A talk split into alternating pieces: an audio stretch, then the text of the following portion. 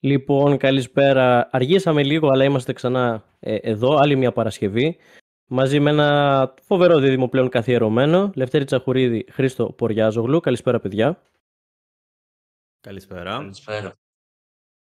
Λοιπόν, ε, έχουμε να μιλήσουμε. Πρώτα απ' όλα, έχουμε νέο λόγο. Ευχαριστούμε πολύ τον Σπύρο που ε, μας ε, δημιουργεί τόσο ωραία λόγο για, την, για τις εκπομπές μας.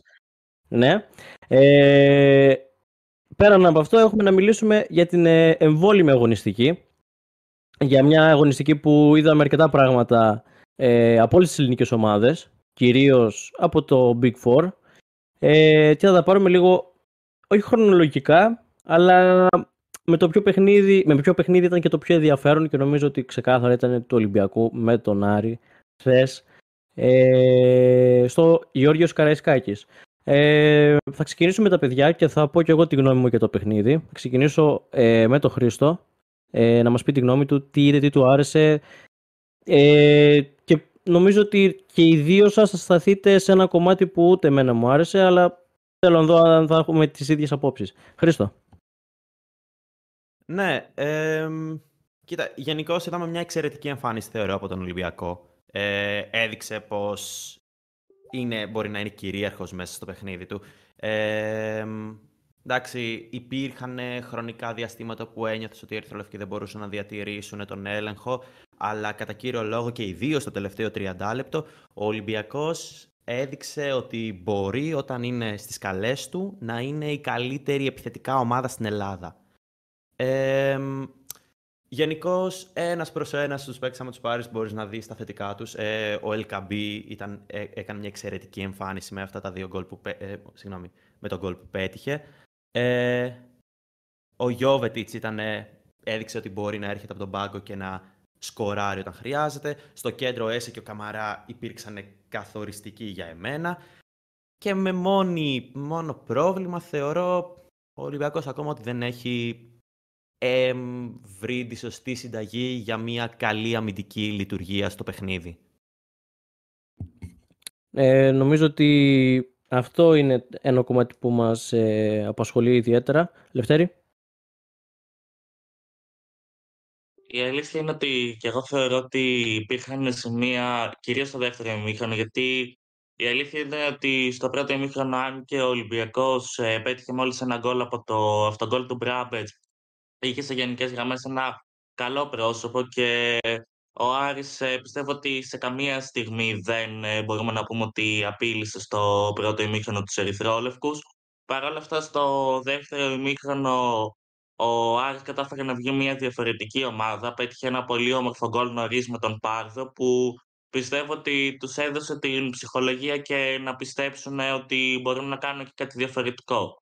Ε, μην ξεχνάμε κιόλας ότι ο Άρης μετά την αλλαγή προπονητή έχει ανέβει λίγο στα τελευταία παιχνίδια και πιστεύω ότι ε, διεκδικεί με αξιώσεις την ε, άνοδό του στην ε, βαθμολογία. Ε, σίγουρα πολλές συζητήσεις έγιναν για εκείνο το δοκάρι που έγινε στο 53ο λεπτό του Νταρίντα που αν ε, είχε σημαδέψει λίγο καλύτερα σίγουρα ίσως ε, μιλούσαμε από διαφορετική βάση σήμερα.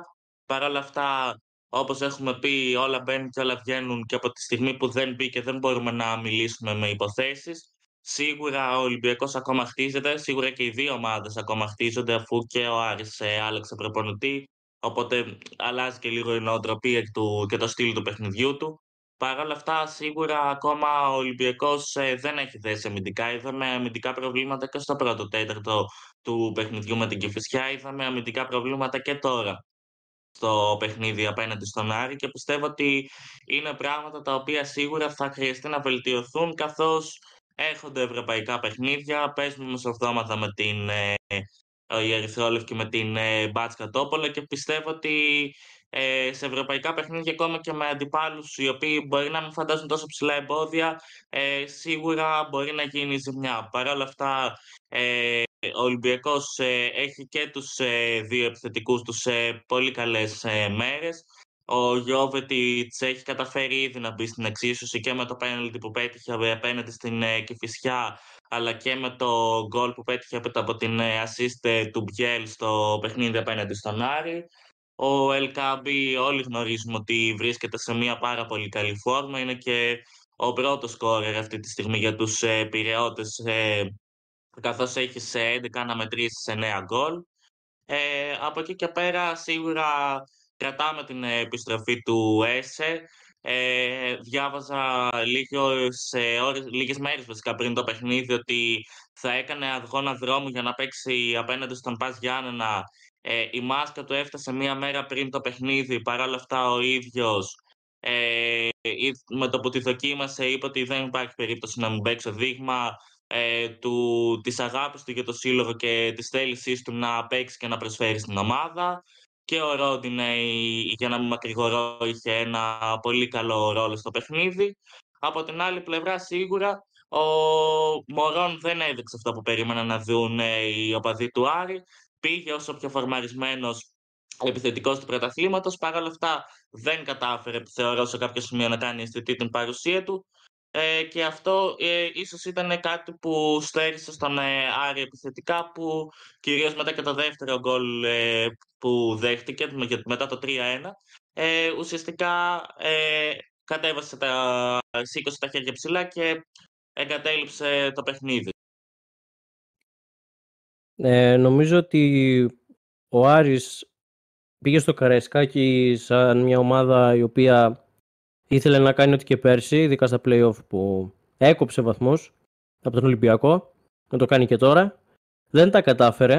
Ο Ολυμπιακός είναι μια πολύ καλύτερη ομάδα σε σχέση με πέρσι. Ε, έχει γίνει μια πιο σωστή προετοιμασία και από τη στιγμή που υπάρχουν παίκτες που επιθετικά τουλάχιστον ε, δίνουν αυτή, τη, πώς το πω, αυτή την έμφαση ότι μπορεί να είναι αποτελεσματικός, μπορεί να είναι απειλητικός και έχει τους παίκτες για να το κάνει. Ε, νομίζω ότι το μόνο για μένα λάθος, εντάξει δεν είναι προπονητής, δεν μπορώ να, να πω ότι ο Μαρτίνεθ δεν κάνει καλή δουλειά. Απλά αυτή η μανία να έχει το φορτούνι συνέχεια στα πλάγια, στις πτέρυγες, να μην τον έχει στον, στον άξονα, να μην το έχει στο 10 και να έχει συνέχεια πάντα έναν επιθετικό πίσω από τον Ελκαμπή, ε, βλέπεις ότι εντάξει, μπορεί με το Μασούρα στα πρώτα παιχνίδια να σου έβγαινε, αλλά τώρα δεν σου βγαίνει. Και είναι μια θέση που πάνω κάτω ε, χρειάζεται. Τουλάχιστον να είναι στο 10 και να ξεκινάς στο Σολμπάκεν και να βάζεις ακόμα ένα εξτρέμ που θα είναι ο Ποντένσε κατά πάσα πιθανότητα.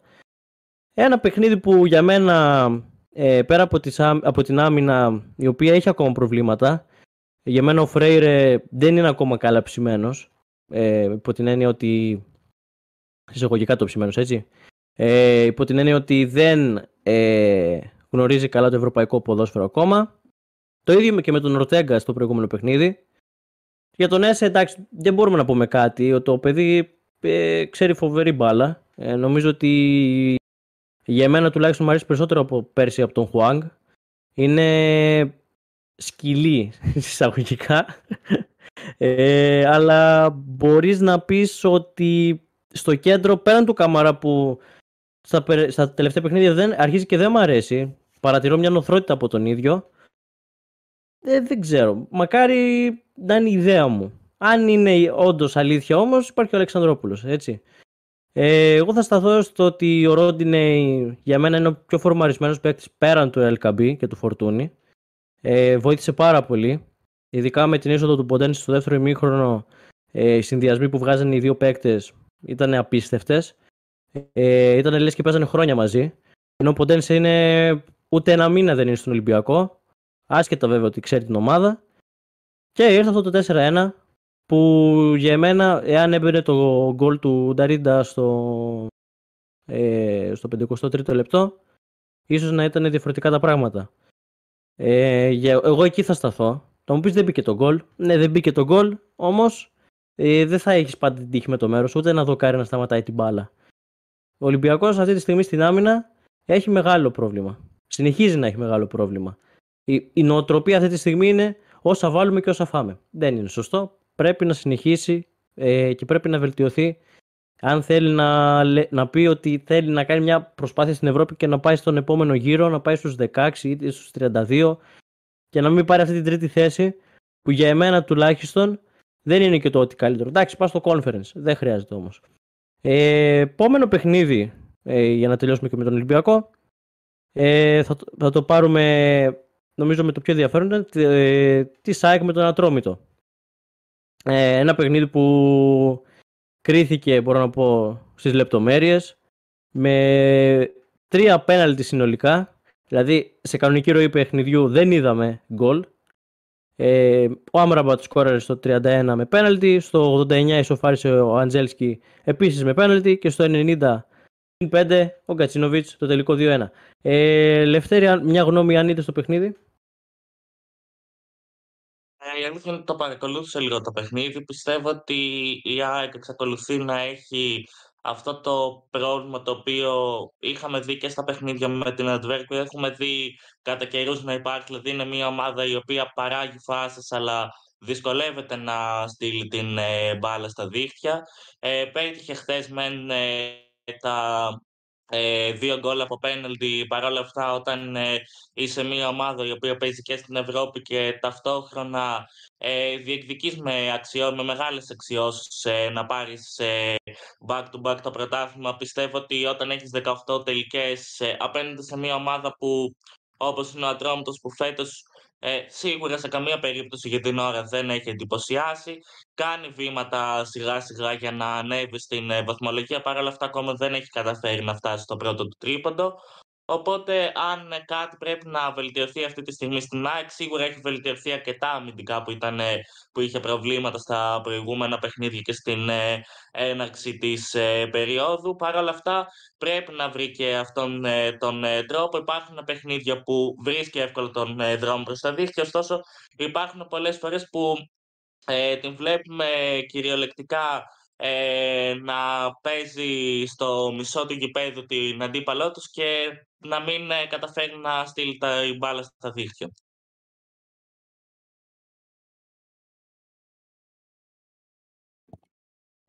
Ε, Χρήστο;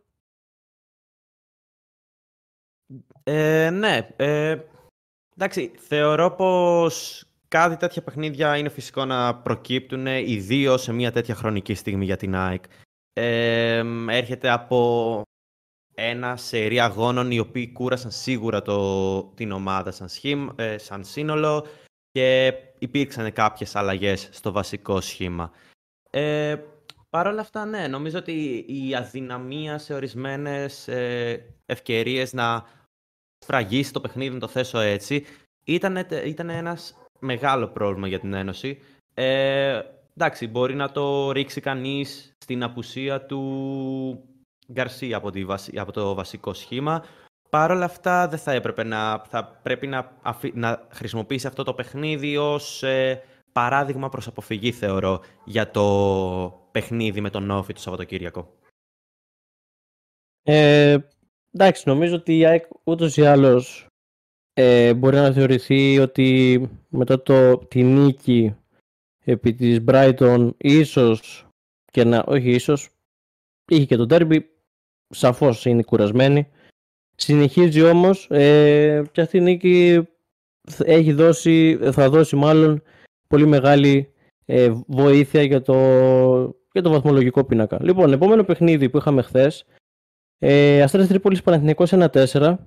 Ε, εντάξει, νομίζω ότι ο Ιωαννίδης είναι πραγματικά ίσως από, τα, από τους πιο φορμαρισμένους Έλληνες ε, αυτή τη στιγμή στο ελληνικό πρωτάθλημα. Ε, απίστευτη επίδοση ξανά. Σκόραρε με πέναλτι στο 80 και έβαλε το δεύτερο στο 87. Ε, εντάξει.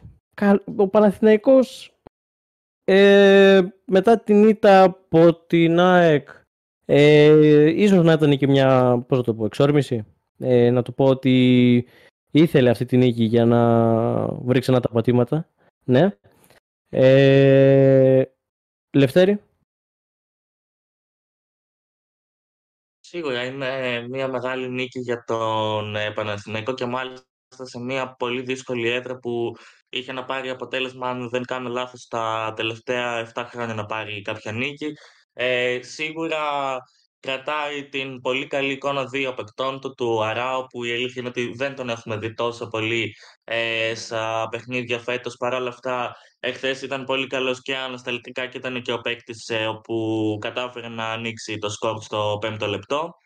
Από εκεί και πέρα, ε, σίγουρα ο Σπόρα, υπάρχουν παιχνίδια που δείχνουν καλό πρόσωπο, παρόλα αυτά ε, έχασε και το πέναλτι σίγουρα δεν ε, είναι για την ώρα ο παίκτης που είχαμε δει στο περσινό πρωτάθλημα. Παρ' όλα αυτά ε, δεν είναι ότι ξεμένει πολύ ο Γιωβάνοβιτς. Ο Φώτης Ιωαννίδης βρίσκεται σε μια εξαιρετική φόρμα και πιστεύω ότι είναι ένας ε, παίκτης καθώς έρχεται όσον ούπο και η διακοπή για τις εθνικές ομάδες ε, όπου θα βοηθήσει σημαντικά και την εθνική μας ομάδα καθώς ε, η, θέση του Φόρ είναι μια θέση που πονάμε. Αυτό είναι ένα άλλο θέμα συζήτησης. Ο Παναθηναϊκός ε, σίγουρα πήρε ένα σημαντικό τρίποντο, όπως είπα και πριν, από μια έδρα που είχε καιρό να πάρει αποτέλεσμα και πλέον πηγαίνει με την καλύτερη, θα λέγαμε, ψυχολογία για να ε, παίξει στο ντέρμπι της Κυριακής απέναντι στον ε, ΠΑΟΚ. Χρήστο. Ε, θεωρώ πως ο Παναθηναϊκός όλη αυτή η εμφάνιση της ομάδας ήταν μια αντίδραση για την αποτυχία εντός εισαγωγικών κόντρα στην ΑΕΚ. Ε, υπήρχαν πολλές αλλαγές στη βασική ενδεκάδα και νομίζω ότι μπορεί να το δει αυτό κάποιος ως μια όχι επίδειξη δύναμης, αλλά να δούμε πόσο βαθύ είναι το ρόστερ που έχει δημιουργήσει η... ο Γιωβάνοβιτς. Ε, ο Αράου ξεχώρισε φυσικά για, με την εμφάνιση του τόσο επιθετικά όσο και αμυντικά. Ε, Όμως, θέλω να μείνω στο ότι πέρσι ο Παναθηναϊκός ιτήθηκε μέσα στην, ε, μέσα στην Τρίπολη με ένα 0, αν θυμάμαι καλά. Και για εμένα εκεί, εκείνη τη στιγμή είχα συνειδητοποιήσει ότι ίσως ο Παναθηναϊκός να μην μπορεί να πάει για το πρωτάθλημα. Τέτοιες εμφανίσεις σαν τη χθεσινή μου δίνουν μια πεποίθηση ότι ο Παναθηναϊκός είναι ακόμα πιο. είναι ακόμα καλύτερος από πέρσι και μπορεί να παρά την ήττα από την ΑΕΚ, να συνεχίσει να πιέζει για το κάτι παραπάνω. Ούτως ή άλλως, βαθμολογικά αυτή τη στιγμή είναι πιο πάνω από την Ένωση. Ναι, νομίζω ότι ε, τα παιχνίδια όταν είναι και εκτός έδρας ε, και παίρνεις τους βαθμούς, γιατί ε, το Θεόδωρος Κολοκοτρόνη δεν είναι και ένα γήπεδο που μπορείς να πεις ότι α, είναι εύκολο να πάρω βαθμούς.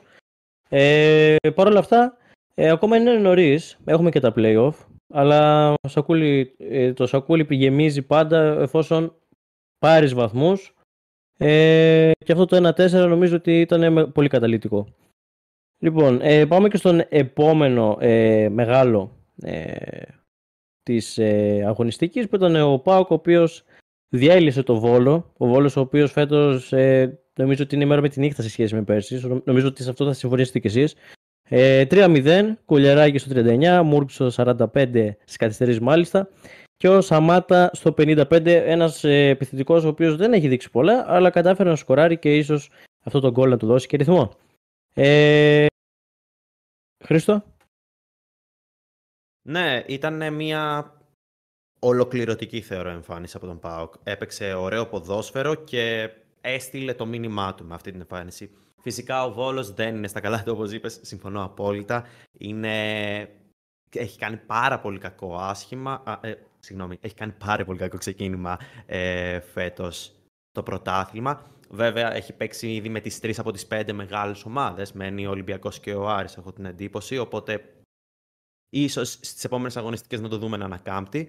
Όμως ο ΠΑΟΚ ε, ήταν εξαιρετικός. Ο Σαμάτα πέτυχε το πρώτο του γκολ, ε, οπότε αυτό ίσως του δώσει μια ενίσχυση για, την, για τα επόμενα παιχνίδια και ίσως να το δούμε να παίζει καλά και στην αναμέτρηση με τον Παναθηναϊκό το Σαββατοκύριακο. Ε, θεωρώ ότι ο Λουτσέσκο έχει καταλήξει σε ποιους παίκτες θα εμπιστεύεται πλέον για βασικούς στις περισσότερες θέσεις. Ε, και κάτι που θα ήθελα να δω είναι ο Τάισον, ο οποίος έπαιξε εξαιρετικά με τον Βόλο, αν θα το δούμε, μήπως κάνει την έκπληξη και τον δοκιμάσει κόντρα στον Παναθηναϊκό ε, στην, στο ντέρμπι του Σαββατοκύριακου. Δε, νομίζω ότι δεν είναι και ε, απίθανο. Αν και εντάξει, το μυαλό του Λουτσέσκου είναι και λίγο ε, περίεργο το τι θα κατεβάσει σε εκείνο το παιχνίδι. Γιατί μην ξεχνάμε ότι θα είναι ένα πολύ δύσκολο παιχνίδι. Ε, Λευτέρη, μια γνώμη;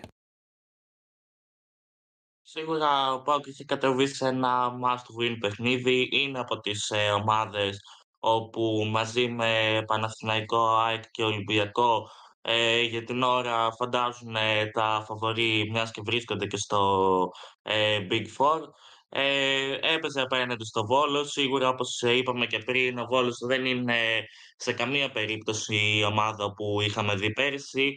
Ε, ίσως αυτό παίζει και ρόλο αυτό που είπε και πριν ο Χρήστος ότι είχε, είχε δύσκολο πρόγραμμα.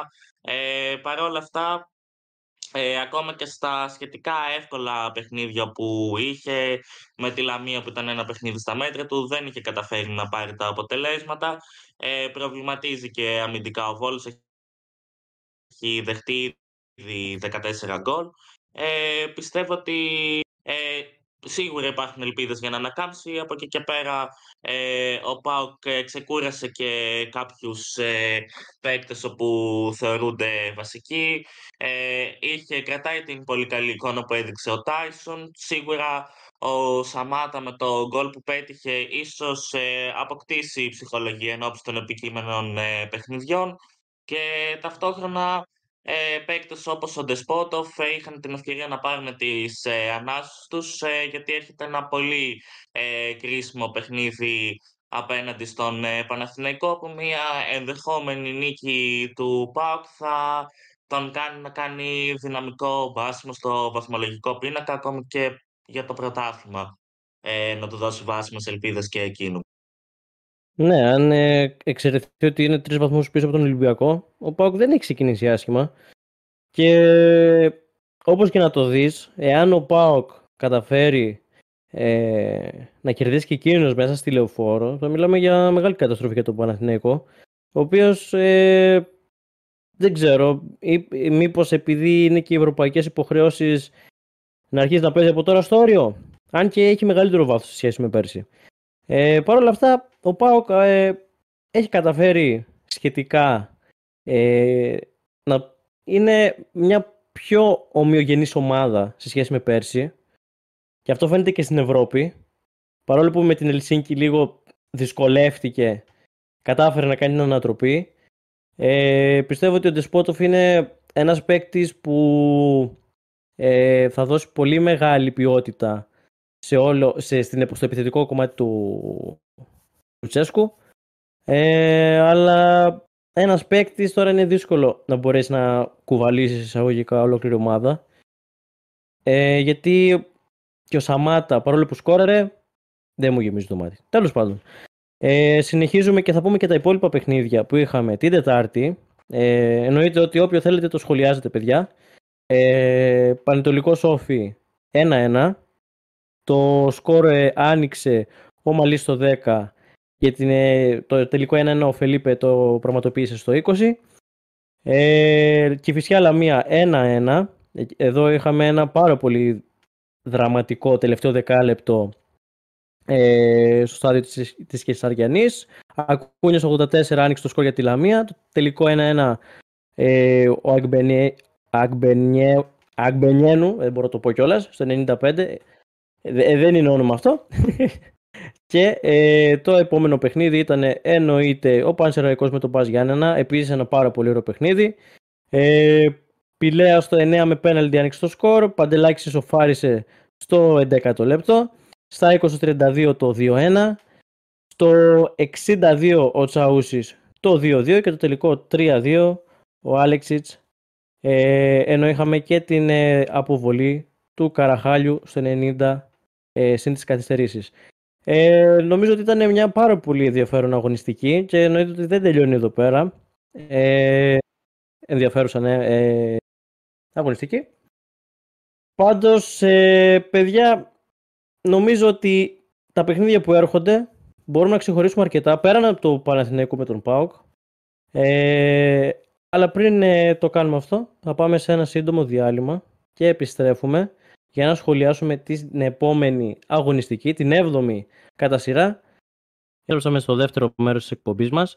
Ε, δεν χάστελες εννοείται και συνεχίζουμε με την 7η αγωνιστική, εκεί που είχαμε μείνει, για τα παιχνίδια, ε, τα επερχόμενα, ξεκινώντας την Κυριακή. Ε, λοιπόν, Λαμία Πανετολικός. Ένα πολύ ενδιαφέρον παιχνίδι. Ε, από την ε, μία η Λαμία ε, η οποία ε, λεπτό, ε, ήταν ισόπαλη με την Κηφισιά 1-1 και από την άλλη ο Πανετολικός ο οποίος δεν μπορεί να συνέλθει και εκείνος που έρχεται από ένα ισόπαλο αποτέλεσμα. Ε, το Βόλος Πανσεραϊκός εννοείται ότι αναβλήθηκε. Ε, ε, Άρης Φυσιά στις 5 και μισή. Ε, Παναθ... Παναθηναϊκός ΠΑΟΚ στις 7 και μισή. Κυριακή ε, συνεχίζουμε με το τελευταίο παιχνίδι που είναι Πας Γιάννη Ολυμπιακός. Και τη Δευτέρα τα δύο εναπομείνοντα παιχνίδια που είναι Ατρόμητος με Αστέρα Τρίπολης και Όφη με ΑΕΚ. Ε, παιδιά, νομίζω ότι θα το πάμε με βάση των παιχνιδιών και εννοείται και για τη μεγάλη μεταγραφή που έχουμε πλέον το Snyderlin. Εδώ νομίζω ότι θα το αφήσω κυρίως στον ε, Χρήστο ε, γιατί ασχολείται περισσότερο με το αγγλικό πρωτάθλημα ε, και θέλω να μου πει και μια γνώμη, εννοείται και από τους δύο θέλω για αυτή την ε, επικείμενη μεταγραφή που έρχεται σε ηλικία 33 ετών αλλά είναι σχετικά ένα μεγάλο όνομα. Δεν μπορείς να πεις ότι μπορούσες εύκολα να τον δεις στο ελληνικό πρωτάθλημα. Ε, τώρα για την Κηφισιά, οκ. Okay. Ε, έχει, νομίζω, προσπαθεί να φτιάξει τουλάχιστον ένα κορμό για να διατηρηθεί στην ε, Super League. Χρήστο; Ναι, ε, θεωρώ ότι ο Σνάιντερ είναι όντως ένα μεγάλο όνομα για την Κηφισιά. Δεν ξέρω αν για το ελληνικό πρωτάθλημα σε αυτή τη στιγμή της καριέρας του είναι τόσο απρόσμενο. Μην ξεχνάμε ότι πέρσι ήταν στην... Ε, όχι πέρσι, συγγνώμη, το καλοκαίρι υπέγραψε στην Κόνια Σπορ και αμέσως μετά από 9 μέρες αποχώρησε από το σύλλογο. Ε, Γενικώς, εντάξει, ο Σνάιτερλιν υπήρξε από πάντα ένας ε, ικανοποιητικός, κεντρικός, ε, έχοντας εμφανίσεις με την εθνική Γαλλία. Ήταν στην Έχει αγωνιστεί στο Μουντιάλ του 2014 ε, και ήταν μέλος της αποστολής της Γαλλίας για το Euro 2016 που έφτασε μέχρι το τελικό, χωρίς να αγωνιστεί φυσικά. Ε, ε, και φυσικά είναι, είναι γνωστός ε, για την εμπειρία του στην Premier League. Ε, πρώτα ξεκίνησε από τη Southampton, από τη, στην οποία υπέγραψε, ενώ ακόμα έχω την εντύπωση βρίσκονταν στην τρίτη κατηγορία, δηλαδή την ακολούθησε σε όλη της την πορεία μέχρι και το κορυφαίο επίπεδο και μετά τον έκανε δικό της η Manchester United. Ε, βέβαια στο Old Trafford δεν έπεισε τόσο πολύ. Ήταν από με, μέλος μιας κακιάς περίοδου μεταγραφών θεωρώ για τους κόκκινους διαβόλους. Ε, και έπειτα ακολούθησε πάλι στην Everton όπου ήταν, ήταν πάλι με, ε, μέλος μιας κακιάς σειράς μεταγραφών που είχε κάνει η Everton εκείνη τη χρονική περίοδο.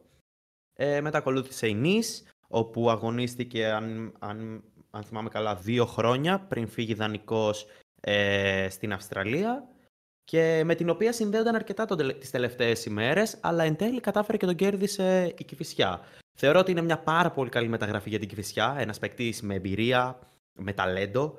Ε, όμως θα κρατήσω μικρό καλάθι γιατί, για το πώς θα εξελιχθεί η καριέρα του εδώ πέρα στην Ελλάδα.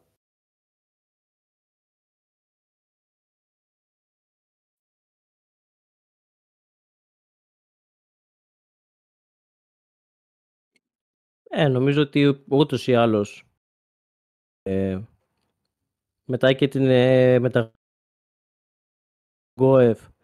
ε, θα πω ότι αναβαθμίζεται το πρωτάθλημά μας δεν ε, θα πω έρχεται για τα τελευταία ένσημα που λέμε. Ε, Λευτέρη.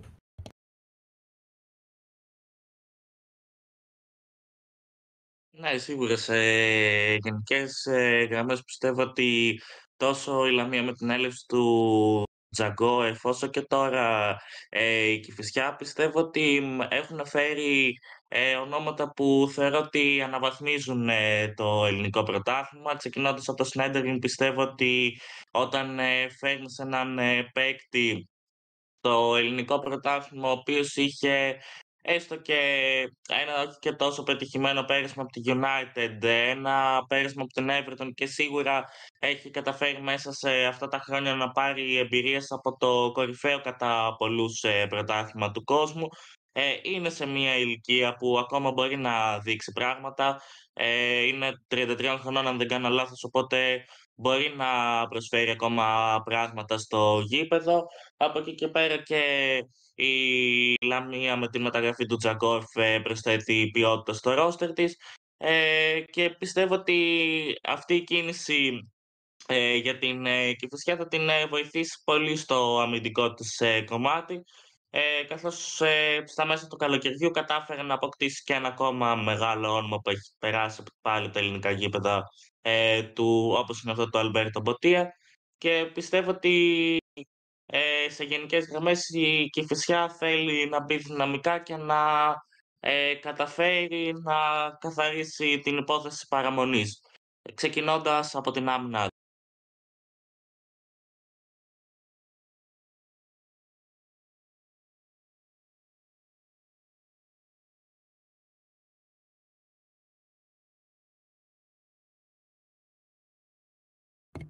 Ε, και φυσικά ούτως ή άλλως, ε, όπως είπαμε, είναι μια ομάδα που είναι αυτή τη στιγμή νεοσύστατη στο ελληνικό πρωτάθλημα. Θέλει να παραμείνει. Και ε, έχει ένα σχετικά εντάξει, πολύ δύσκολο παιχνίδι θα το έλεγα γιατί ο Άρης θέλει να ξεσπάσει μετά την ήττα και από τον Ολυμπιακό. Ε, οπότε το πώς θα σταθεί σε ένα τόσο δύσκολο παιχνίδι δεν ξέρω. Ε, ο Ολυμπιακός ταξιδεύει στα Γιάννενα η ΑΕΚ πηγαίνει στην Κρήτη, η οποία ΑΕΚ δεν θα έχει μαζί της οπαδούς, μιας και της έγινε απαγόρευση ε, να γίνει μετακίνηση ε, για το γήπεδο το Γεντικούλε στην Κρήτη. Ε, θέλω εννοείται τη γνώμη για αυτό το παιχνίδι, γιατί νομίζω ότι πέραν του Παναθηναϊκός Πάου για μένα είναι το δεύτερο πιο ενδιαφέρον παιχνίδι.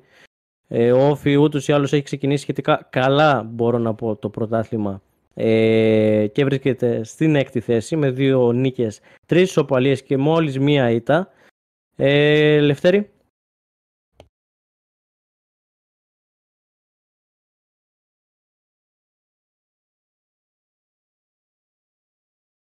Ναι, η αλήθεια είναι ότι η ΟΦ είναι μία από τις ε, ομάδες οι οποίες ε, μπήκανε με αξιώσεις ε, στο φετινό πρωτάθλημα έχει πετύχει, μπήκε δυνατά στο πρωτάθλημα πετυχαίνοντα ε, δύο νίκες απέναντι ε, στις ε, δύο ομάδες της Θεσσαλονίκης, ε, του ΠΑΟΚ και του Άρη. Παρ' όλα αυτά, ε, σίγουρα είναι μεγάλο μπούστο να παίζεις στην έδρα του. Παρ' όλα αυτά, η ΑΕΚ σίγουρα θα έχει και το μυαλό του στο ευρωπαϊκό του ε, παιχνίδι. Παρ' όλα αυτά, δεν την παίρνει να χάσει βαθμούς σε ένα ακόμα παιχνίδι με μια ομάδα η οποία δεν βρίσκεται στο Big Five.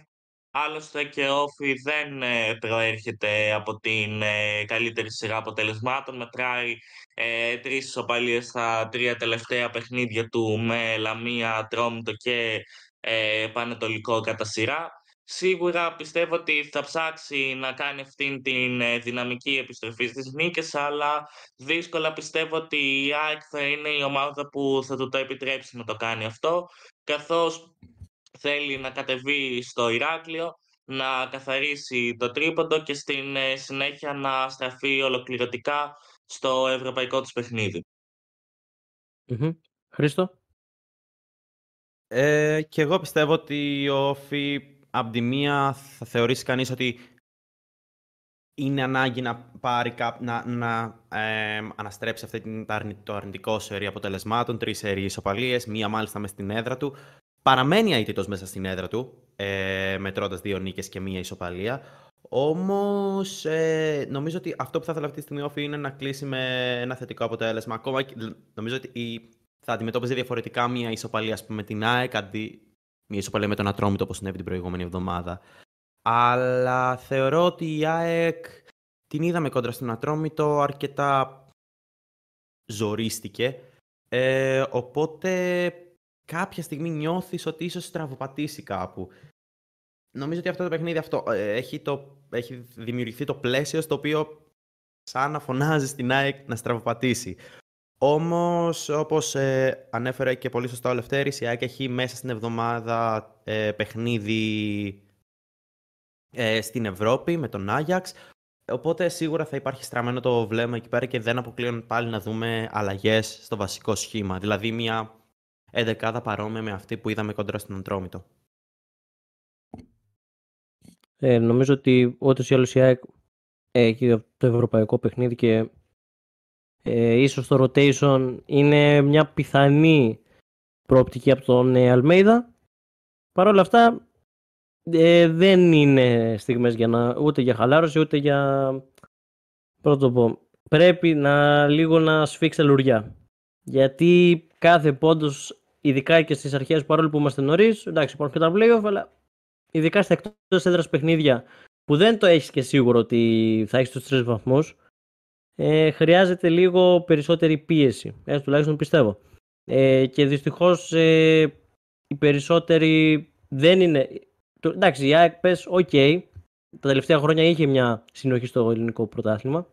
Για τον Παναθηναϊκό από την άλλη που μετά από πάρα πολλά χρόνια επιστρέφει σε, ευρωπαϊκή, ε, σε ευρωπαϊκό όμιλο δεν ξέρω κατά πόσο θα μπορεί να έχει ε, πώς το, το, το μυαλό του, όχι το μυαλό του κυρίως, αλλά τις αντοχές των παικτών και να ξανασυνηθίσει αυτή την απαιτητική, ε, αυτό το απαιτητικό πρόγραμμα που είχε όλα αυτά τα χρόνια που ήταν στα Champions League, ο Μίλος και τα σχετικά.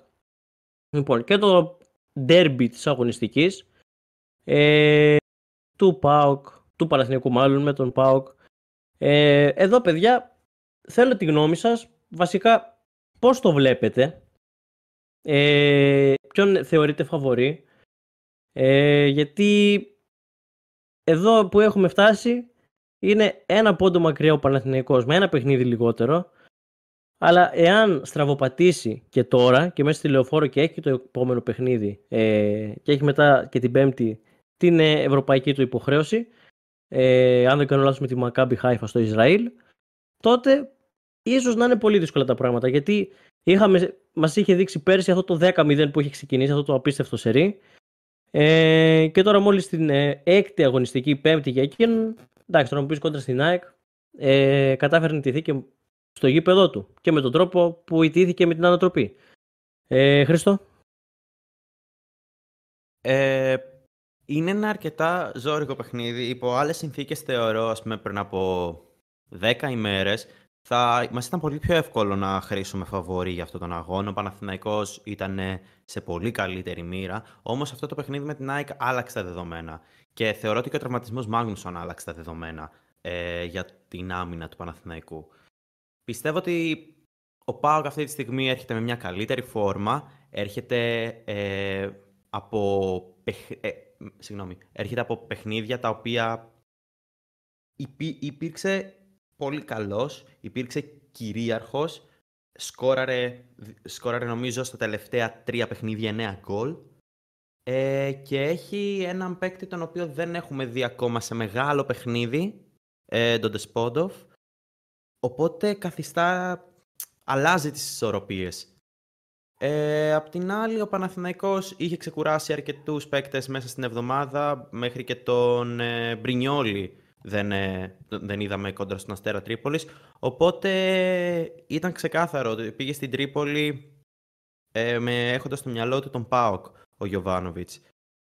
Θεωρώ ότι η φόρμα που βρίσκεται ο Ιωαννίδης αυτή τη στιγμή ίσως αποτελέσει καθοριστικό παράγοντα που θα ορίσει το τελικό αποτέλεσμα. Πολύ λίγο, αλλά δίνει το προβάδισμα στο Παναθηνικό και για λόγο έδρας. Και για θέληση αποφυγής όσων συνέβησαν, συγγνώμη, ε, με την ΑΕΚ την προηγούμενη εβδομάδα. Λευτέρη. Εγώ πιστεύω ότι είναι το δεύτερο ντέρμπι και για τις ε, δύο ομάδες. Ο Πάουκ έχει αναμετρηθεί με τον Άρα Παναθηναϊκός ε, με την ΑΕΚ. Πιστεύω ότι και οι δύο θα επιδιώξουν να πάρουν το πρώτο τους ε, τρίποντο σε ντέρμπι για φέτος.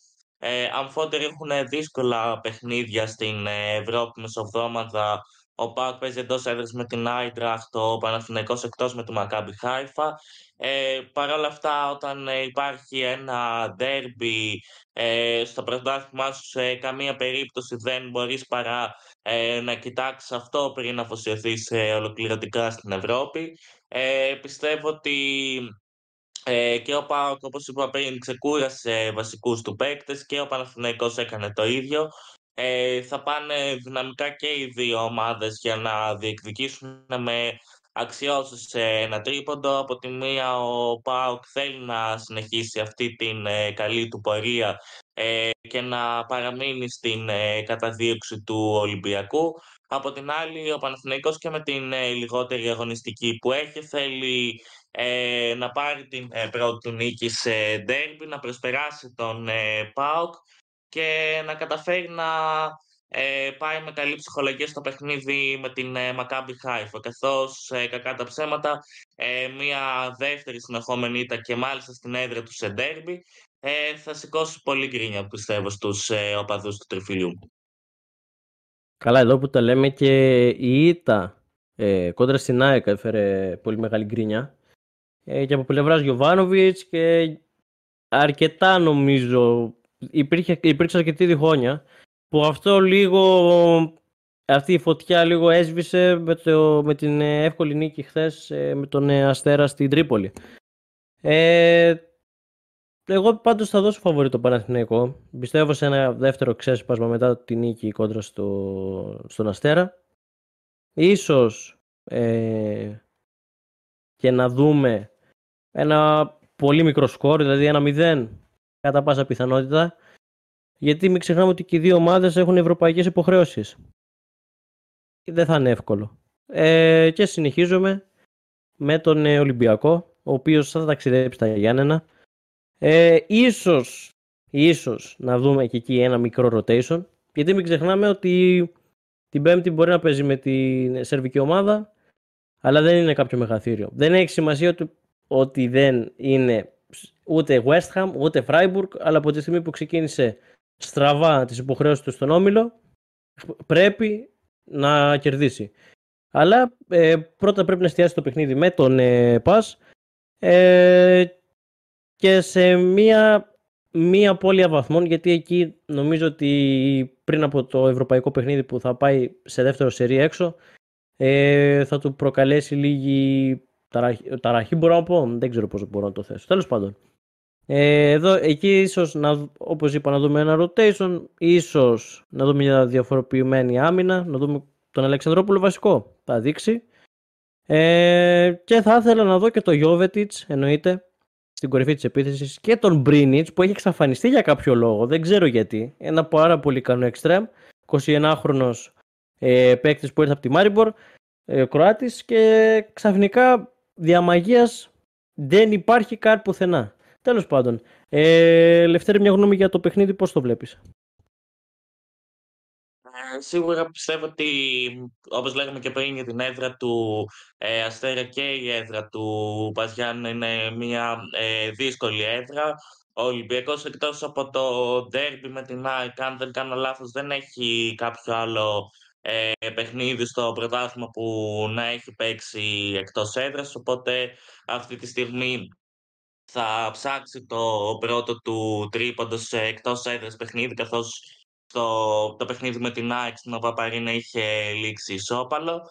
Ε, είναι μια καλή ευκαιρία, όπως είπες και εσύ, να δούμε παίκτες οι οποίοι δεν έχουν πάρει τόσο χρόνο και η αλήθεια είναι ότι πιστεύω ότι ο Μπρίνιτς έχει έρθει από τη Μάριμπορ τότε με αρκετές ε, αξιώσεις ε, είναι και σε μια πολύ παραγωγική ηλικία, είναι 21 ε, χρονών πιστεύω ότι του αξίζουν κάποιες ευκαιρίες ε, να τις πάρεις στο πρωτάθλημα από τη στιγμή που ο ερχομός των Ποντένσε τον, ε, του Ποντένσε τον έβγαλε εκτός ε, ευρωπαϊκής λίστας. Πιστεύω ότι ο Ολυμπιακός από τη στιγμή που έχει και κάποια κρίσιμα παιχνίδια έτσι όπως έχει έρθει η κατάσταση ακόμα και το παιχνίδι με την ε, Μπάτσκα Τόπολα μπορεί να φαντάζει εύκολα αλλά ακόμα και μια ισοπαλία θα βάλει τον Ολυμπιακό σε μπελάδες γιατί ε, σίγουρα αυτή τη στιγμή θέλει με τα παιχνίδια με την Μπάτσκα Τόπολα να εξασφαλίσει μία έξοδος στο conference και από εκεί και πέρα να κοιτάξει ψηλά. Οπότε πιστεύω είναι μία καλή ευκαιρία για rotation να δούμε ε, να παίρνουν ευκαιρίες ε, παίκτες που δεν έχουν πάρει τόσο χρόνο συμμετοχής και πιστεύω ότι οι οπαδοί των Ερυθρόλευκων ελπίζουν σε ένα, στο πρώτο τρίποντο ε, της ομάδας ε, εκτός έδρας παιχνίδι. Χρήστο; Ε, και εγώ θεωρώ ότι αυτό το παιχνίδι θα είναι μια αφορμή για να δει τις υπόλοιπες επιλογές του ο Μαρτίνεθ. Ε, επίσης, οι τραυματισμοί, προβλήματα, να το θέσω, τον Φορτούνι και Ρέτσου, ε, οι οποίοι είναι διαθέσιμοι για τον αγώνα κόντρα στον Μπάς, ίσως όμως να μην τους δούμε για να τους κρατήσει ασφαλείς για το παιχνίδι ε, το Europa League μες την εβδομάδα. Ε, Θεωρώ ότι, ο, ότι η έδρα του Πας Γιάννενα έχει μια τεράστια φήμη, ότι είναι δύσκολο να νικήσει. Εκεί μέσα στο είδαμε και τον Παναθηναϊκό και τον Πάοκ να φεύγουν με, τα τρίπο, με τρίποντο. Εντάξει, τον Παναθηναϊκό πολύ πιο δύσκολο, τον Πάοκ με μια μεγαλύτερη άνεση. Οπότε ο Ολυμπιακός ίσως πατήσει σε αυτό και προσπαθήσει να, να πάρει το πρώτο τρίποντο εκτός έδρας. Ε, Παρ' όλα αυτά θεωρώ ότι θα πρέπει να το αντιμετωπίσει με προσοχή αυτό το παιχνίδι ε, ο Μαρτίνεθ. Ε, είναι μια πάρα πολύ καλή ευκαιρία για παίκτες όπως ο Αλεξανδρόπουλος και ο Γιώβετιτς να φανούν παραπάνω και ο Μπρίνιτς άμα ε, όντως τον επιλέξει. Ε, Παρ' όλα αυτά δεν θεωρώ ότι θα το δυσκολέψει τόσο πολύ τον Ολυμπιακό η αναμέτρηση με τον Βαζιάννενα. Όλα είναι πιθανά εγώ να πω. Δεν ξέρω. Γιατί ο Ολυμπιακός δεν τον έχουμε δει αρκετές φορές εκτός ε, από το Καραϊσκάκης. Ε, βασικά έχει ένα πάρα πολύ βατό πρόγραμμα. Τα περισσότερα παιχνίδια τα δίνει εκεί πέρα. Ε, και ίσως αυτό να είναι και θετικό γιατί δεν έχει δέσει ακόμα η ομάδα, ακόμα είναι νέα. Ε, περισσότεροι παίκτες ε, ούτε ένα μήνα δεν είναι μαζί. Ε, οπότε ίσως αυτά τα παιχνίδια να είναι και ένα τεστ ε, που οκ, okay, ο ΠΑΣ σε καμία περίπτωση δεν είναι η ομάδα που ήταν πριν από 3-4 χρόνια που ήταν πολύ πιο δυνατή αλλά δεν μπορείς να πεις ότι θα την, θα την υποτιμήσει ή θα πει οκ okay, εντάξει θα πάμε εκεί πέρα κάνουμε τη δουλειά μας θα φύγουμε θα καταφέρουμε να νικήσουμε εύκολα ξέρω εγώ ε, θέλει προσοχή το παιχνίδι και σαφώς ε, να πάει ε, χωρίς τραυματισμούς στη Σερβία για τη δεύτερη αγωνιστική του Europa. Λοιπόν, ε, εγώ λέω να προχωρήσουμε, μάλλον αφού τελειώσαμε με το ελληνικό πρωτάθλημα, να πάμε στο αγγλικό, να πάμε εκεί πέρα που αρκετοί είναι που υποστηρίζουν αρκετά ομάδες στην Premier.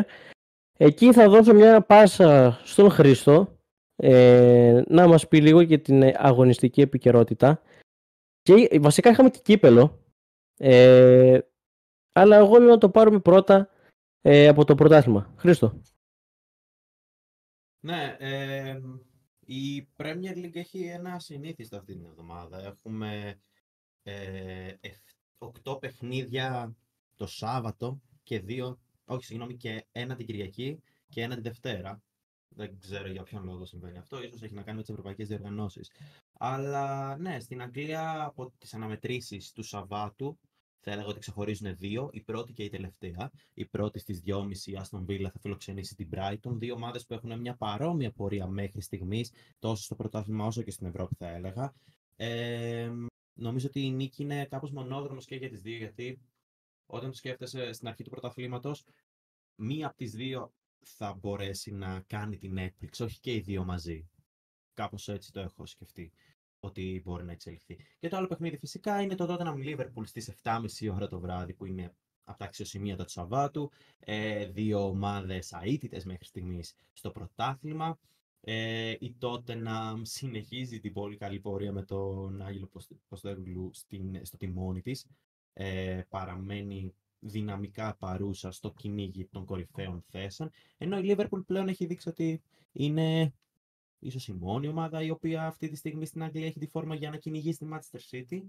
Οπότε ένα τέτοιο παιχνίδι σε αυτή τη στιγμή ε, του πρωταθλήματος είναι αρκετά κρίσιμο. Και επίσης έχει μια τάση η Liverpool τα τελευταία τέσσερα παιχνίδια να νικάει 3-1. Οπότε για τους στοιχηματικούς εκεί έξω, εγώ απλά το λέω.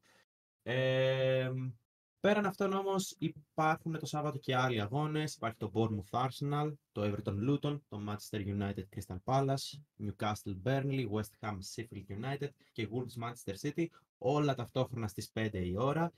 Ε, ενώ το, την Κυριακή υπάρχει ένας μόνο αγώνας, Nottingham Forest Brentford, στις 4.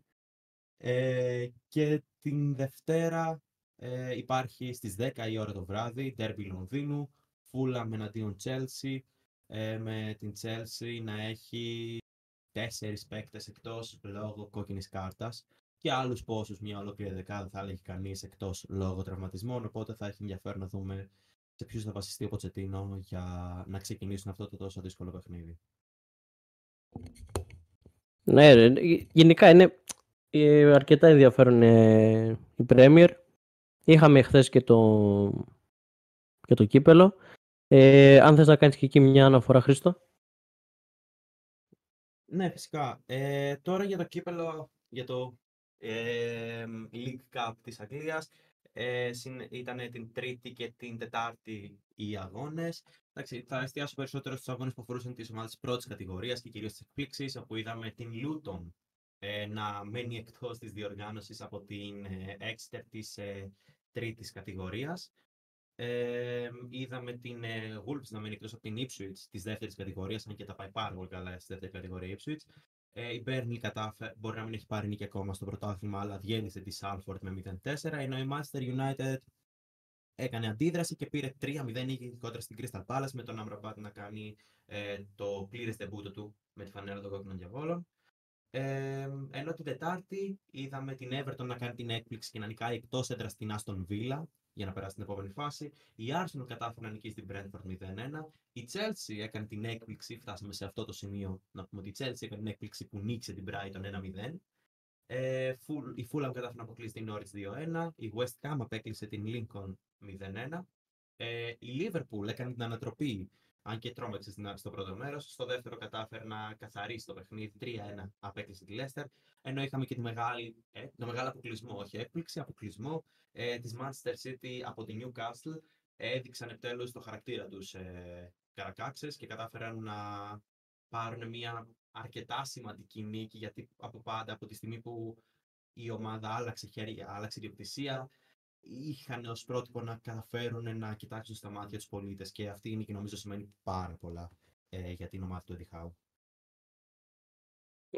Ε, εγώ θα σταθώ στο ότι, όπως είπες και εσύ, φτάσαμε σε σημείο να λέμε ότι η Chelsea ε, κατάφερε να νικήσει την Brighton, που όπως και να το δεις, η Brighton, οκ, έχει πάει, έχει ξεκινήσει μάλλον πολύ καλά με το De Zerbi ε, και στα δύο τελευταία παιχνίδια με Chelsea και ΑΕΚ ε, δεν πατάει και τόσο καλά. Εντάξει, αναμενόμενο είναι. Κάποια στιγμή θα υπάρξουν και παιχνίδια που ε, η ομάδα θα ψάχνεται εισαγωγικά. Αλλά το ότι η Chelsea προσπαθεί κάπως ε, να βρει τα πατήματά της. Ο Ποτσετίνο ήρθε ως προπονητής ώστε να αναγεννήσει αυτή την ομάδα. Αλλά δεν το βλέπω. Δηλαδή, εντάξει, okay, μπορεί να απέκλεισε την Brighton, αλλά ακόμα και στο πρωτάθλημα έχει ένα πάρα πολύ δύσκολο πρόγραμμα. Και εντάξει, τώρα αστειευόμαστε, αλλά αυτή η ομάδα θα καταφέρει επιτέλους ίσως να δούμε ένα καλό ε, πρόσωπο από όλη την ομάδα, από όλους τους παίκτες μάλλον, να υπάρξει επιτέλους μια χημεία. Γιατί είναι πολύ μεγάλο κρίμα να έχουν ξοδέψει τόσα λεφτά να βλέπεις κάποιους παίκτες οι οποίοι είναι φοβερά ταλέντα. Να μην έχουν αποδώσει καθόλου, όπως ο Μούντρικ, που είχε έρθει πολλά υποσχόμενος από τη Σαχτάρ, το ότι είναι, είναι αρκετά καλός παίκτης, αλλά αυτή τη στιγμή ε, ο Τζόνι Evans που είναι 35 χρόνων έχει περισσότερες assist από ότι ο, ο, ο, ο Ουκρανός, δηλαδή φανταστείτε σε τι κατάσταση έχουμε φτάσει. Και έχει περισσότερα, ε, και είναι περισσότερες φορές στην καλύτερη ομάδα της, ε, την καλύτερη ενδεκάδα της εβδομάδας. Δηλαδή, καταλαβαίνουμε το ότι μπορεί να έχει το ταλέντο, αλλά κάτι άλλο συμβαίνει.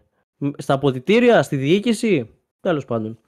Λοιπόν, ε, και για να φύγουμε λίγο από την Αγγλία και για να πάμε στην αγαπημένη μας Ισπανία, στην αγαπημένη μας Λαλίκα, που είχε και εκεί πέρα μεσοβδόμαδα παιχνίδια, ε, πολύ ενδιαφέρον παιχνίδια όπως το Σεβίλη Αλμερία 5-1, πάρα πολύ ενδιαφέρον παιχνίδι. Ε, επίσης, ε, τώρα που είπα Σεβίλη, όσοι θυμάστε τον ε, Πάπου Γκόμεζ, τον ε, παγκόσμιο πρωταθλητή με την Εθνική Αργεντινής ε, που ήταν ελεύθερος, πήγε στη Μόντσα, απλά το αναφέρω, για την ε, Σεβίλη, η οποία επιτέλους ε, ξέσπασε, να το πούμε έτσι, ε, με μια φοβερή πεντάρα. Ε, Ελνεσίρι, Λουκεμπάκιος, Σούσο, Λαμέλα, Σάλας, ήταν οι σκόρερ. Ε, και το παιχνίδι το οποίο ε, νομίζω ότι μας ήρθε λίγο έκπληξη της Μπαρσελόνα με τη Μαγιόρκα. Δυσκολεύτηκε αρκετά. Δεν κατάφερε να φύγει με την νίκη. Μάλιστα βρέθηκε δύο φορές πίσω στο σκορ. Στην αρχή με το Μουρίκι, μετά η Σοφαρίζο Ραφίνια, ο Αμπτόν να κάνει το 2-1 και στο 75 ο Φερμίν, αυτό το ταλαντούχο παιδί το οποίο επέγραψε, υπέγραψε και επέκταση με την Παρσελώνα μέχρι το 2026 αν δεν κάνω λάθος Ε, και το παιχνίδι ε, Athletic Χετάφε που επίσης ήρθε ισόπαλο και η φοβερή και τρομερή Χιρόνα η οποία συνεχίζει να εκπλήσει τους πάντες νίκησε τη Villarreal 1-2 βρίσκεται αυτή τη στιγμή στην πρώτη θέση του βαθμολογικού πίνακα. Ε, και ίσως να βλέπουμε ε, μια νέα Λέστερ ε, καλά όχι ότι θα πάει το πρωτάθλημα εγώ πιστεύω ότι ίσως και στην επόμενη αγωνιστική ξεφουσκώσει απλά κατά πάσα πιθανότητα αν συνεχίσει έτσι θα πάρει ένα ευρωπαϊκό εισιτήριο που αυτό για μια ομάδα σαν τη, σαν τη Χιρόνα συγγνώμη, ε, είναι αρκετά ενδιαφέρον. Real Madrid της Las Palmas 2-0 ε, η Real η οποία ε, μετά το προηγούμενο παιχνίδι ε, το προηγούμενο στραπάτσο ε, κοντά στην Ατλέτικο κατάφερε να κερδίσει με ένα σχετικά εύκολο τρόπο Κάδιθ Ράκιο Βαγεκάνο 0-0 Βαλένθια Real Sociedad 0-1 ε, Γρανάδα ε, Real Betis 1-1 Θέλτα Ντεπορτίβο Αλαβές 1-1 και ο Σασούνα Ατλέτικο Μαδρίτης 0-2 Ξανά σκόρερ ο Αντώνη Γκρισμάν, ο οποίος βρίσκεται σε φοβερή κατάσταση. Και Ρικέλμετ το, 2, το 0-2. Ε, και, σίγουρα, και σήμερα ε, έχουμε αγωνιστική δράση. Έχουμε την Παρσελώνα να φιλοξενεί τη Σεβίλη στις 10 η ώρα. Αύριο Σάββατο στις 3 Χετάφη Βιαρεάλ.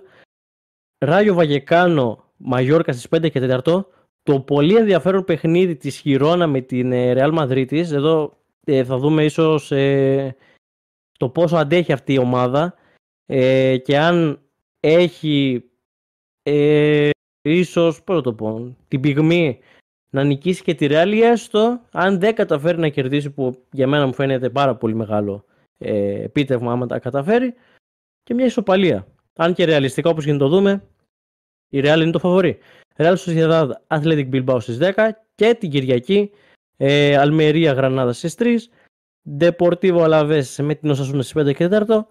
Ατλέτικο με την Κάδιθ στις 10.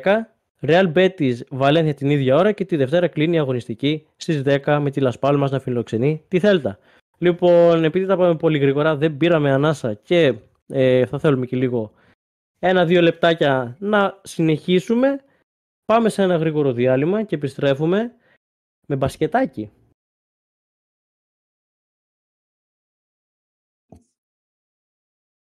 Λοιπόν, εδώ είμαστε ίσως και για το τελευταίο μέρος της εκπομπής μας. Συνεχίζουμε με μπάσκετ.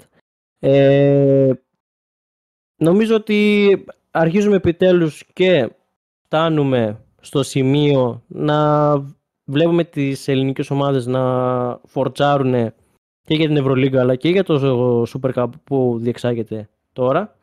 Ε, μάλιστα ο Ολυμπιακός έχει πάρει το, ήδη το πρώτο εισιτήριο για τον τελικό καθώς κέρδισε το Περιστέρι. Ε, εδώ θα δώσω πάσα στο Λευτέρη να μου πει μια γνώμη. Εγώ προσωπικά το παιχνίδι δεν το είδα. Ε, Λευτέρη.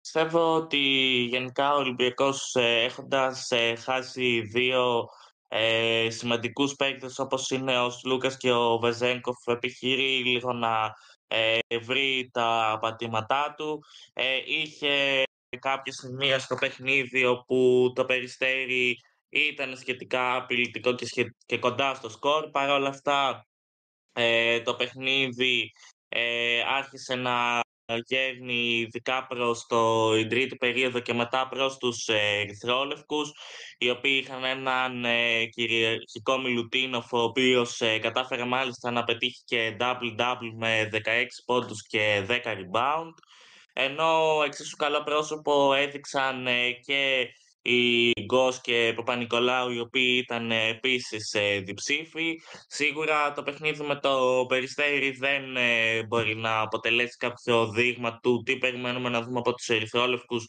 ε, τόσο, στο παιχνίδι, τόσο στο επόμενο παιχνίδι που ακολουθεί για τον τελικό πιθανότατα με τον ε, Παναθηναϊκό αν δεν γίνει κάποια τεράστια ανατροπή ε, και συνεχεία στη EuroLeague. Ακόμα περιμένουν οι πυρεώτες να ενσωματωθούν ε, και ο Μακίσικ, ο οποίος ε, δεν έχει καταφέρει να πάρει φέτος ιδιαίτερα, ε, να συμμετάσχει ιδιαίτερα στην προετοιμασία της ομάδας, όσο και το νέο μεταγραφικό απόκτημα, ο Μπρασδέκης. Ε, είχε μεταβεί στην ε, Λιθουανία προκειμένου να δρομολογήσει τα της επιστροφής, τα της μεταφοράς μάλλον στην Ελλάδα. Ε, βρίσκεται στην ε, Ρόδο, παρακολουθεί από κοντά τις ε, ε, αναμετρήσεις της ομάδας του και περιμένει και ο ίδιος να ε, μπει στην αγωνιστική δράση και να δούμε τι μπορεί να προσφέρει. Ε, σίγουρα μια άνετη επικράτηση για τον ε, Ολυμπιακό που αυτή τη στιγμή κοιτάζει τον ε, τελικό και το πρώτο τρόπαιο της χρονιάς που πιστεύω ότι θα δώσει και μια ψυχολογία σε μία από τις δύο ομάδες είτε αυτό πάει στα χέρια του Παναθηναϊκού είτε αυτό πάει στα χέρια του Ολυμπιακού καθώς αν δεν γίνει όπως είπα κάποια μεγάλη ανατροπή πιστεύω ότι ο Παναθηναϊκός θα είναι η ομάδα που θα συμπληρώσει το ζευγάρι του τελικού. Ε, νομίζω ότι ο Ολυμπιακός ε, τώρα και με τα φιλικά εγώ θα μιλήσω και για τα φιλικά και γενικά για τη συνολική του εικόνα. Ε, είναι μια διαφορετική ομάδα. Δεν μπορείς να πεις ότι δεν φαίνεται η απουσία του Βεζέγκοφ. Θα πέσει φωτιά να μας κάψει άμα το πούμε αυτό το πράγμα. Ε, εγώ με και ο Σίγμα δεν μπορώ να πω ψέματα, δεν με έχει εντυπωσιάσει. Δεν τον θεωρώ παίκτη ο οποίος ε, πολύ καλά είπε και ο ίδιος να το συγκρίνουμε με τον Σάσα. Ούτε ε, να περιμένουμε να κάνει τέτοια πράγματα που έκανε ε, ο πρώην παίκτης και νυν του Sacramento Kings. Ε, αλλά είναι ένας πάρα πολύ έξυπνος ε, με υψηλό IQ στο μπάσκετ και ε, μπορεί να σκοράρει ε, και μπορεί να είναι ένα καταλητικό γρανάζι για την ομάδα του Μπαρτζόκα. Τώρα για τον Παναθηναϊκό, εντάξει νομίζω ότι είναι το φαβορή για τον ε, τελικό ε, και ίσως και να δούμε μια πολύ πιο διψασμένη ομάδα σε σχέση με τον Ολυμπιακό. Ε, το θέμα είναι να υπάρξει χημεία. Βέβαια δεν είναι όπως το ποδόσφαιρο που ε, η ομάδα είναι, περιλαμβάνεται από 11 παίκτες, περιλαμβάνεται από 5 που ακόμα και από τους πέντε παίκτες, ακόμα και οι δύο να βρίσκονται σε φοβερή μέρα, τότε μπορούν να σου πάρουν ολόκληρο το παιχνίδι. Ο Παναθηναϊκός έχει φοβερούς παίκτες αυτή τη στιγμή. Ε, για μένα ο καλύτερος για το τριφύλι είναι ο Χουάντσο Ερναγκόμεθ. Ε, μαζί με τον ε, Κώστας Σλούκα, τον πρώην ερυθρόλεκο ε, παίκτη. Ε, και εννοείται ότι θα δούμε ένα πάρα πολύ ενδιαφέρον παιχνίδι κατά πάσα πιθανότητα θα είναι το Derby αύριο ε, στις 8.30 ε, στη Ρόδο όπως είπες και εσύ Λευτέρη και εννοείται ότι θέλω και μια γνώμη για τον ε, Παναθηναϊκό για το πώς βλέπεις την ομάδα του Αταμάν να παρουσιάζεται όχι στη φετινή σεζόν γιατί ακόμα είναι πάρα πολύ νωρίς το παιχνίδι που σε λίγη ώρα ξεκινάει και στο αυριανό παιχνίδι που θα παίξει όπως είπαμε κατά πάσα πιθανότητα κόντρα στον Ολυμπιακό. Σε γενικές γραμμές, όλοι πιστεύω ότι έχουμε παρατηρήσει ότι ε, ο Παναθηναϊκός είχε μια σημαντική ε, αναζωογόνηση στο ρόστερ του. Ήρθαν πολύ καινούργιοι παίκτες. Η ομάδα που εντός εισαγωγικών είχε αφαιθεί λίγο στη μοίρα της, ε, πλέον ε, έγιναν ε, μεγάλες κινήσεις, ήρθαν παίκτες με μεγάλες συμβόλαια όπως ο Λεσόρ, όπως ο Σλούκας που θα παίρνει 3 εκατομμύρια το χρόνο, όπως ο Έναν Γκόμεθ. Είναι πολλοί παίκτες οι οποίοι ήρθαν και πιστεύω ότι θα βοηθήσουν σημαντικά και με την εμπειρία τους την ομάδα του Παναθηναϊκού. Ε, δεν είναι τυχαίο άλλωστε ότι συνεχώς ε, βλέπουμε να βγαίνουν ανακοινώσεις όπου θέλουν και με βάση την εικόνα που έχει δείξει μέχρι τώρα το τριφύλ να είναι μέσα στα φαβορή τουλάχιστον για την είσοδο στο Final Four. Ε, πριν λίγη ώρα μάλιστα διάβαζα ότι ο Νικολό Μέλη έβαλε τόσο τον Παναθηνικό όσο και τον Ερυθρό Αστέρα ανάμεσα στις ε, ομάδες όπου ε, θεωρεί ότι θα έχουν μια καλή πορεία στη φετινή EuroLeague.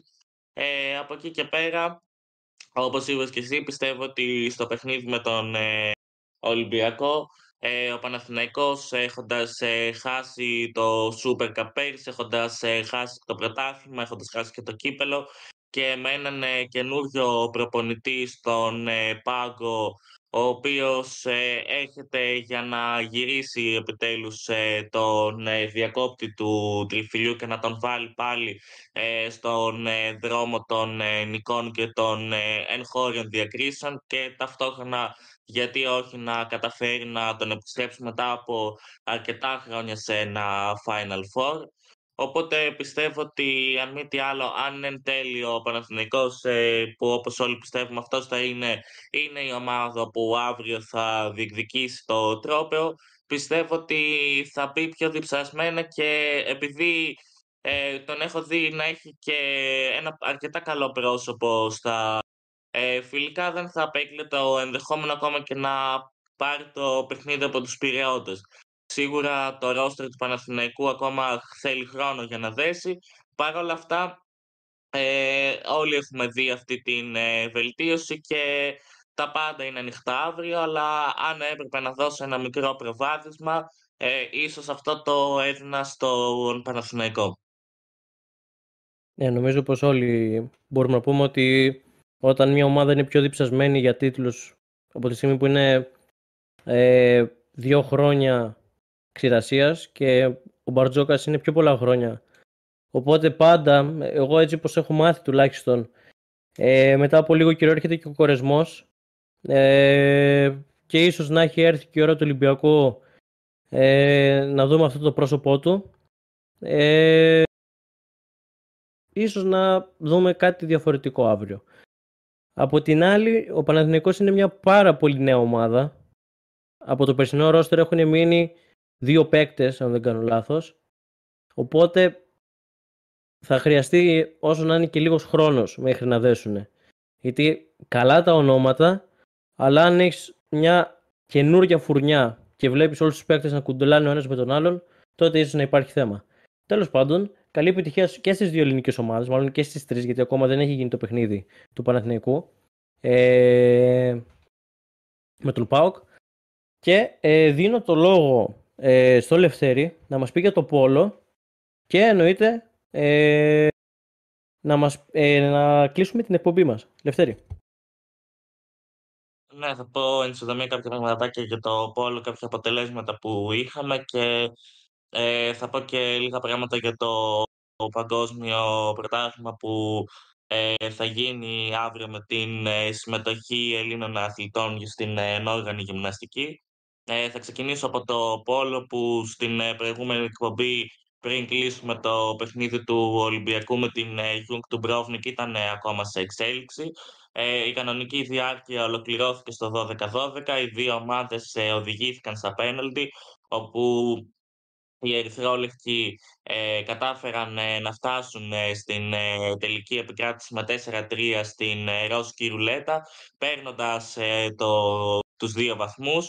Έναν βαθμό πήρε η Γιουγκ Ντουμπρόβνικ από εκείνο το παιχνίδι, ενώ το τρίποντο της νίκης κατάφερε να πάρει στον όμιλο ε, του Ολυμπιακού μόνο η Προ Ρέκο, η οποία ε, κατάφερε να επιβληθεί με το ευρύ 15-6 της ε, Δυναμό Τυφλίδας.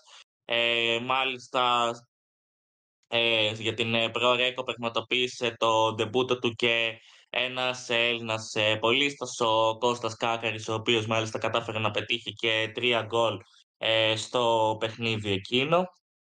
Ε, στο Champions ε, League των ε, Ανδρών, το οποίο ε, ξεκίνησε, είδαμε επίσης άλλη μια ομάδα να ρίχνεται στις ευρωπαϊκές της υποχρεώσεις, την βουλιαγμένη. Εκείνη βρέθηκε στην Γαλλία που αναμετρήθηκε με την Μαρσέη και παρά το γεγονός ότι πάλεψε μέχρι το τέλος δεν κατάφερε να φτάσει στην τελική ε, επικράτηση γνωρίζοντας την ήττα με 15-13. Ε, μεσοβδόμαδα είχαμε και δύο παιχνίδια για την ε, Α1 Πόλο των Ανδρών, όπου ε, ο Πανιόνιος ε, κατάφερε να ε, επικρατήσει ε, με 21-8 του Αλήμου, ενώ η Γλυφάδα ε, κέρδισε 8-6 τον, ε, την ομάδα του Παναθηναϊκού, όπου το Σαββατοκύριακο θα ταξιδε... όπου το Σαββατοκύριακο θα παίξει το Παπαστράτιο στον ντέρμπι απέναντι στον ε, Ολυμπιακό.